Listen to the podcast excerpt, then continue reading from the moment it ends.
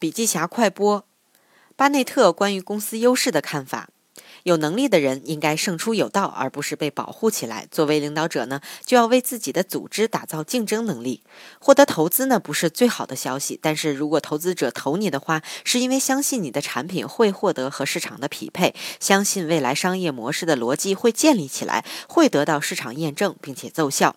关于如何挣更多钱呢？要么你垄断，要么你有议价能力，要么你是具有对供应商的谈判能力，要么呢你拥有壁垒，别人很难进入，要么呀你要拥有别人不可替代的产品。做到以上五点呢，你就能够挣钱。